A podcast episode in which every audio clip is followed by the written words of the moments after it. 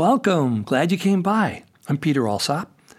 This week's song to chew was written by a wonderful Canadian singer songwriter, Connie Kaldor. It's called If You Love a Hippopotamus. I first heard Connie sing this at the Vancouver Folk Festival, and I recorded it on my Staying Over album in 1987. I've used it for years to bring up the subject of how we look and how we compare ourselves to others who may have more muscles or straighter hair or teeth or more stylish clothes or cooler friends. And it's so easy to get depressed about ourselves if we don't look the way we'd like to look, or if our outer image of ourselves doesn't measure up to the inner image of how we see ourselves. Let's listen to our song to chew for today, and we'll talk about it more afterwards. From Staying Over, here's If You Love a Hippopotamus. If you love a hippopotamus and you love her a lot of much, she will be your friend. That can be mighty handy now and then. If you're stuck outside and the door on the house won't budge, your friend the hippo can lean on it and give it an extra nudge.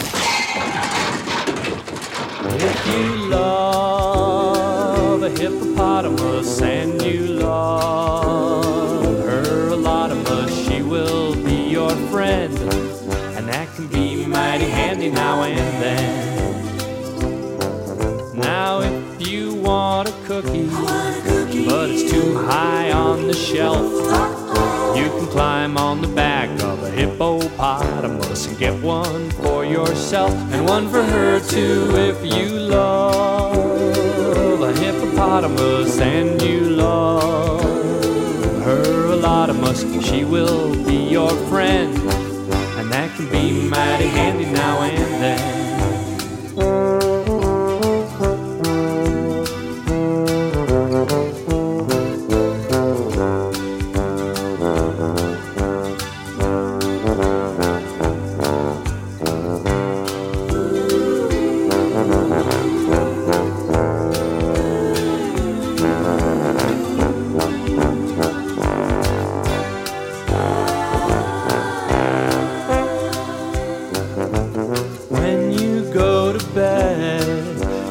find that you just can't sleep late at night, your friend the hippo into your room will creep. She'll sing you a lullaby till you begin to snore. Then she'll tiptoe out hippopotamusly and slam the door. If you love hippopotamus and you love her a lot of much, she will be your friend, and that can be mighty handy now and then. Yes, if you love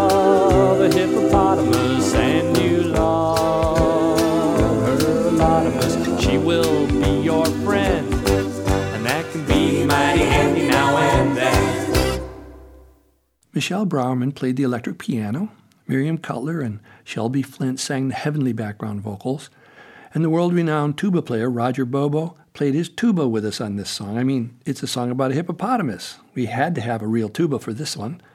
We're just lucky Roger lived near us in Topanga at the time, and he was willing to come out and play with us. Our self image affects how we function in the world.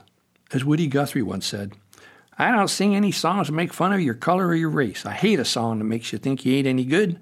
I hate a song that makes you think you're just born to lose, bound to lose, no good to nobody, no good for nothing, because you're either too old or too young or too fat or too slim or too ugly.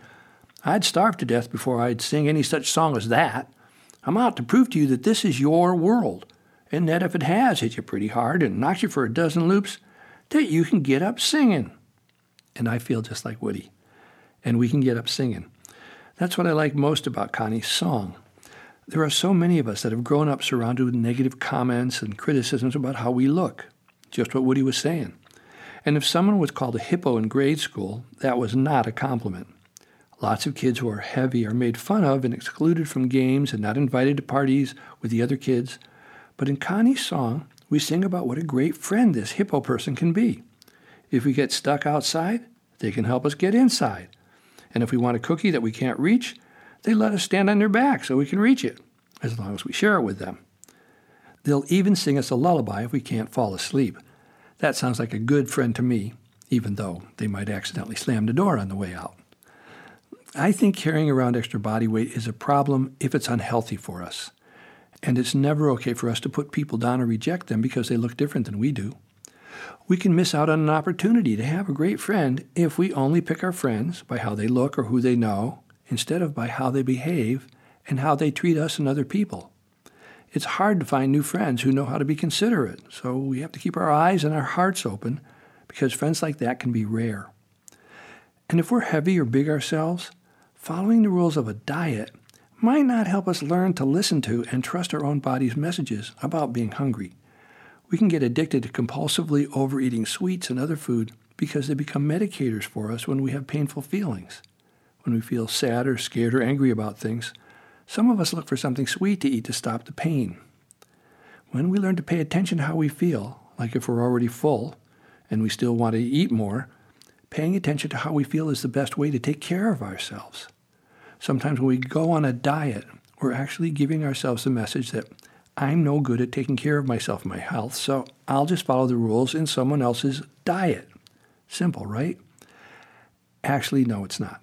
Because if people can go on a diet, that means those people can fall off the diet.